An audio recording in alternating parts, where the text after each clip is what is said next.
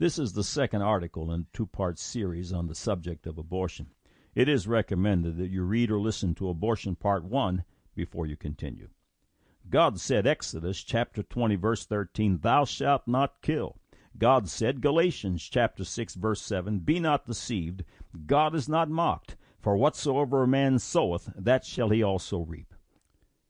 Man said a woman should have the right to choose abortion if the baby in her womb is unwanted for any reason. Why should an unwanted and unloved child be brought into this world? Who are these right wing fanatical Christians trying to stuff the Bible's morality down our throats? Now, the record. Every commandment of God has within it an inherent blessing or curse, a blessing garnered as a result of adhering to the commandment, or a curse because of one's neglect of it. It's simply a matter of reaping what one sows. All sin and death is a product of disobedience that harkens back to our beginning, a place called paradise, the Garden of Eden, where God's words were supplanted with Satan's. Abortion is simply a fruit of that root. It sneaked up on mankind gradually, laying down one associated disobedience after another, and the devastation is enormous. In a quick review, Abortion Part 1 establishes without question that life begins at conception. A brief section of Part 1 follows. The abortion debate should come to a screeching halt by answering one question When does life begin? In the debate over embryonic stem cell research, Dr. Kelly Hollowell, who has a Ph.D. in molecular and cellular pharmacology, made this telling statement. As the nation sits embroiled over the battle of where to draw the line on ECSR, embryonic stem cell research, the real issue that truly divides us is whether embryonic stems represent a who or a what? In other words, are we talking about people or property? In this abortion debate, when are we talking about people and not property? We should first define life. Noah Webster's primary definition of life in his 1828 American Dictionary of the English Language reads, in a general sense, that state of animals and or being in which its natural functions and motions are performed or in which its organs are capable of performing their functions End of quote. John C. Willke, M.D., and his wife Barbara H. Willke, R.N., longtime champions of the pro life movement, have authored much research on the issue of abortion, with one of them being their 417 page tome titled Abortion Questions and Answers, which was just updated in 2003. Concerning the definition of life, Willke responds What simple measure would you use to define human life? We would ask, is this being alive? Yes, he has the characteristics of life. That is, he can reproduce his own cells and develop them into a specific pattern of maturity and function, or more simply, he is not dead. Is this being human? Yes, this is a unique being, distinguishable totally from any other living organism, completely human in all of his or her characteristics, including the 46 human chromosomes, and can develop only into a fully mature human. Is this being complete? Yes. Nothing new will be added from the time of the union of sperm and egg until the death of the old man or woman. The only changes are growth and development of what is already there at the beginning. All he needs is time to develop and mature. End of quote. Note Webster's definition again. In a general sense, that state of animals and plants or of an organized being in which its natural functions and motions are performed or in which its organs are capable of performing their functions. End of quote. Again, Dr. Willke. Biologic human life is defined by examining the scientific facts of human development. This is a field where there is no controversy, no disagreement. There are only one set of facts. Only one embryology book is studied in medical school. The more scientific knowledge of fetal development that has been learned, the more science has confirmed that the biology begins at the completion of the union of his father's sperm and his mother's ovum, a process called conception, fertilization, or fecundation. This is so because this being from fertilization is alive, human, sexed, complete, and growing. Comment. The above is not a religious faith belief. The above is not a philosophical theory. The above is not debatable, not questioned. It is a universally accepted scientific fact. End of quote. Natural science, biology, and medicine have all concluded that a person is a living organism from conception. The debate is settled. Life begins at conception. Therefore, Exodus 20, verse 13, thou shalt not kill. We address the argument launched from Genesis 2 7 concerning the breath of life, as well as Exodus 21 22 and the loss of the fruit of the womb, and in this instance, an obvious case of manslaughter. We address the arguments used by abortion defenders, such as the health of the mother, rape, fetal deformity, and overpopulation. The conclusion is that life begins at conception, and to end the unborn's life is to destroy the life of a unique and singular person. The evil sowing of abortion is producing a bumper crop of devastation and death. It is impossible to disobey the word of God without suffering the curse of that disobedience. This is just another proof that God is and that He authored the Scriptures. The following is a very short list of the curse of disobedience.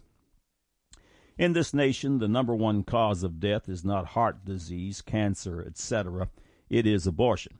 According to 1997 statistics from Alan Guttmacher Institute, 1,328,006 unborn children lives were terminated. This number was more than heart disease and cancer deaths combined. Since abortion was legalized, over 40 million Americans were killed in the United States. That number is big enough to swallow up the entire population of over 24 states combined. It is the single handed cause of the feared Social Security fiasco preparing to decimate America's retirement funds. The workforce that would have supported America's retiring seniors has been put to death. The tremendous immigration problems America is experiencing are the fruits of abortion. Our entry level jobs need to be filled, but much of our entry level workforce has been terminated, creating a huge need for immigration, legal and illegal. Consider the enormous cost of functioning with a non English speaking population. Consider all the potential leaders in the fields of engineering, science, and medicine that are gone. Consider all the creative, inventive minds that have been ended. Consider the potential researchers who may have discovered cures for cancer, heart disease, Parkinson's, Alzheimer's, etc., etc., etc., but never had the chance to fulfill their destinies because their young lives were violated and destroyed in their own mother's wombs. And consider, too, that the laws of our land say it's okay. Consider the phenomenal costs to our national economy, all the diapers and baby garments never made, the food never eaten, the haircuts, the school books, the college educations, the family vans, the first cars, the auto insurance, the homes never built, and the taxes not paid, etc., etc., all lost, all dead. The price of this disobedience is incalculable, yet the calculator continues to tally. The following is taken from Abortion Questions and Answers. A well designed national record based study from Finland has shown previously unreported light on pregnancy related deaths. This study followed all 15 to 49 year old female deaths for the years 1989 to 94 and identified any pregnancy related events in the 12 months before death. Women who aborted were 3.5 times more likely to die than they who carried to term. Post aborted women committed suicide seven times more often than those who carried to term. Those who aborted died in accidents four times oftener than those who carried to term. The risk of dying from homicide for post aborted women was seven times higher than women in the general population and 13 times higher than those who delivered. End of quote. Abortion Questions and Answers cited a study by uh, D. Reardon and P. Nye that was published in the American Journal of Drug and Alcohol Abuse that claims substance abuse is 500% higher among post abortive women. In an article titled Demographic Consequences of the Legalization of Abortion in Eastern Europe, published in the International Journal GYN and OB, it is noted that after one legal abortion, the chance of the next child being born prematurely rises 14%. After two abortions, the figure rises to 18%. After three, it rises to 24%. A study by the New York State Department of Health of over 40,000 women, half of whom had had an abortion, and the other half who had had a live birth, exposes some serious problems as a result of abortion. 1. Spontaneous fetal deaths are 1.65 times more likely in all subsequent pregnancies among women who have aborted in the past. 2. Children born to a woman who in the past has had an abortion are 1.5 times more likely to be low birth weight babies. 3. Premature births are 1.8 times more likely if the mother has experienced abortion in the past. 4. Mothers who have aborted in the past are three times more likely to suffer labor complications. Excuse me. Number five, a newborn death is 1.4 times more likely among the previously abortion active mothers. Many scientific studies suggest a substantial increase in breast cancer among women who have had an abortion. Again, uh, research cited in Abortion Questions and Answers. Dr. M.C. Pike at the University of Southern California in 1981 published the first serious scientific study that demonstrated a direct association of induced abortion with later breast cancer. He studied 163 women who developed breast cancer before age 33 and compared with 272 controls. He showed that if a woman had aborted her first pregnancy, her chances for developing breast cancer was increased by a factor of 2.4 times. Certainly one of the definitive studies was by R. H. Howe. Her study was done in upstate New York using official statistics from the New York State Health Department. This was an excellent study by epidemiological standards and was not subject to any kind of recall memory bias from people asked in questionnaires. It used only hard data. She investigated all the women in this area who developed breast cancer under age 40 and checked to see whether or not they had had abortions. The conclusion was that women who had aborted their first pregnancy had a 1.7 times increased risk of breast cancer.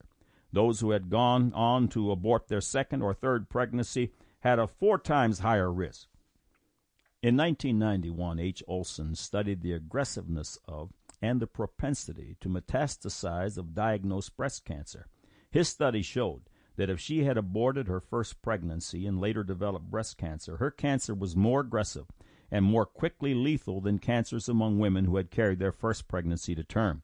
A marker gene associated with breast cancer, 1NT2, was shown to be 18 times higher among those who had aborted than among normal women. The Word of God says in Romans chapter 6, verse 23, For the wages of sin is death, but the gift of God is eternal life through Jesus Christ our Lord.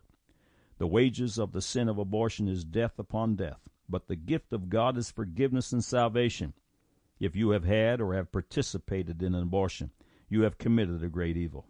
You must repent to God and turn from this iniquity. If not, you will face the fruits of your sowing all the days of your life and stand before God at the great white throne judgment to give an account for your deeds.